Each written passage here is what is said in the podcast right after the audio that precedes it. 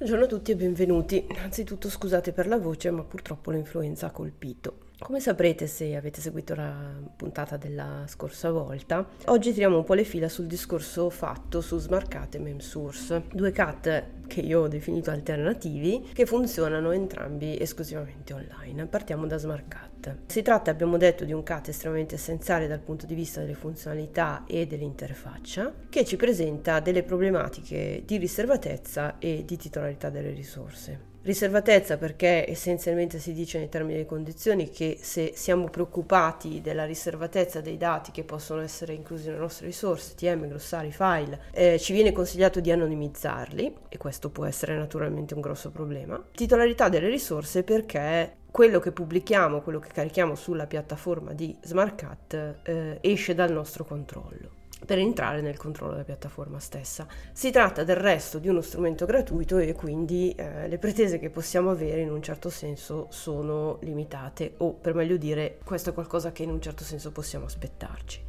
Discorso leggermente diverso ma in un certo senso ancora più grave per quanto riguarda MemSource. MemSource è molto più sofisticato mh, mm, dal punto di vista della, delle configurazioni, dell'interfaccia e delle funzionalità, ma ci presenta dei problemi di titolarità delle risorse, non di riservatezza, e di soprattutto di fair use molto molto più importanti titolarità delle risorse perché? Perché ciò che carichiamo sulla piattaforma viene utilizzato per addestrare un motore di machine translation neurale in modalità crittografata, da cui il discorso no problema di riservatezza, ma pur sempre utilizzato. E visto anche che MemSource non è gratis, ma nella versione consigliata a noi traduttori professionisti costa 27 euro al mese, questa cosa a me sinceramente lascia un po' perplessa. Il problema del fair use è legato al fatto che abbiamo a disposizione 27.000 parole da tradurre nuove, diciamo, sulla piattaforma al mese.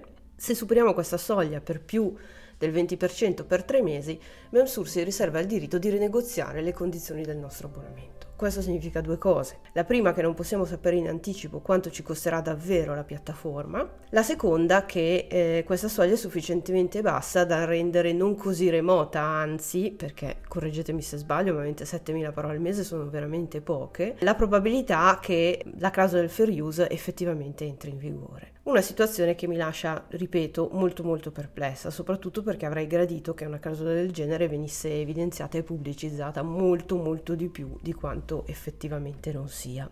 Per quanto riguarda SmartCat, per me, utente avanzato di CAT che ha iniziato a utilizzare i CAT quando quelli online neanche esistevano, si tratta di uno strumento troppo base che mi farebbe perdere in termini di produttività e di qualità e soprattutto i cui problemi di riservatezza e di titolarità delle risorse non sono per me assolutamente trascurabili. Potrei lavorare in Smart Cut, cioè mi converrebbe lavorare in Smart Cut solo per un cliente che mi offrisse un, un flusso di lavoro veramente molto interessante, che si incaponisse per utilizzare questo strumento senza darmi la possibilità di trovare un modo per uscirne in qualche modo e che naturalmente mi offrisse delle tariffe adeguate a coprire il calo di produttività e il maggiore sforzo che dovrei prodigare per offrire un livello di qualità paragonabile. Per quanto riguarda MemSource, il calo di produttività e di qualità sarebbe inferiore, anche se comunque ci sarebbe. Diciamo che questo mio rallentamento generale dovrebbe comunque venire compensato a livello di tariffe, sebbene in misura minore rispetto a SmartCat ulteriormente amplificato questo rallentamento dal fatto che non potrei utilizzare le mie TM e i miei glossari, che nel tempo naturalmente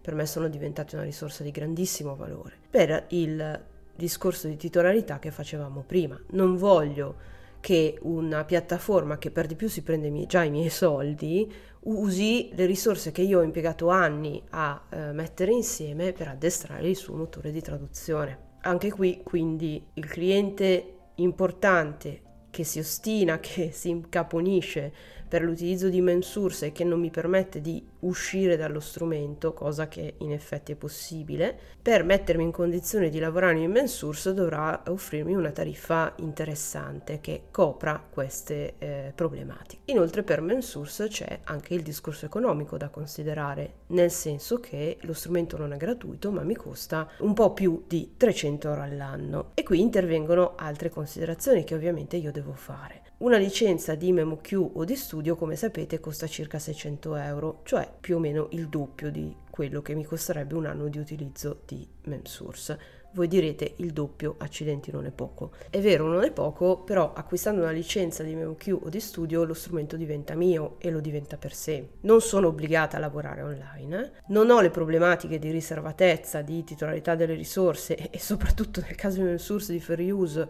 che dicevamo prima, quindi so a priori, viva Dio, quanto mi costerà usare quello strumento.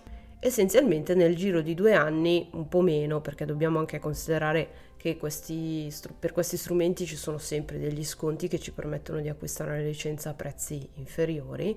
Nel giro di due anni, dicevo, avrò ammortizzato l'investimento ritrovandomi in una situazione nettamente migliore rispetto a quella eh, dell'utente eh, di SmartCat o di MemSource, i quali tra l'altro presentano anche un'altra problematica. Se io lavoro in un ambiente SmartCat o MemSource configurato dal cliente, potrei trovarmi ad avere a che fare con un ambiente fortemente castrato, fortemente limitato. Se in SmartCat c'è poco da limitare, questo potrebbe essere molto più antipatico in MemSource, che dicevamo tutto sommato è abbastanza sofisticato e la mia scelta quindi potrebbe ricadere sullo strumento in virtù di questo. Questa naturalmente è la mia situazione. La situazione, per generalizzare un attimo, di un utente, come dicevo, CAT avanzato, che ha iniziato a lavorare quando i CAT online neanche esistevano, Cosa vuol dire questo? Vuol dire che eh, la mia posizione di negoziazione nei confronti dei clienti è sicuramente diversa rispetto a quella di un traduttore alle prime armi che si sente magari dire che oggi questa è la situazione, che oggi utilizzare i CAT online è la normalità, è lo standard.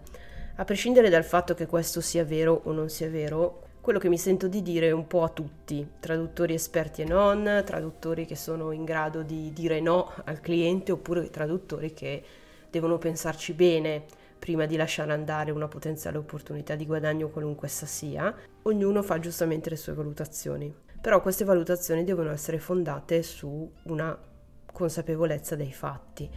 Una consapevolezza dei fatti che eh, spesso non c'è. Non c'è perché noi siamo un po' pigri e quindi non andiamo ad informarci bene su come funziona uno strumento e sulle sue condizioni di utilizzo soprattutto, perché diciamolo, il primo istinto di tutti noi non è andare a leggere il uh, small print, come si chiama in inglese, ma non c'è anche perché dall'altra parte agenzie, clienti e naturalmente chi vuole farci utilizzare la sua piattaforma magari punta un po' più su certi aspetti e trascura un po' di più altri aspetti. Ci viene detto che questi strumenti ci semplificano la vita, non dobbiamo installare niente, lavoriamo online, quindi ci basta un browser, non dobbiamo preoccuparci degli aggiornamenti ci costa meno o non ci costa niente? Attenzione perché se non ci costa niente, dice un vecchio adagio che ripeto anche in questa puntata, il prodotto siamo noi. L'importante è che prendiamo sempre con grano salis quello che ci viene detto da personaggi che non sono,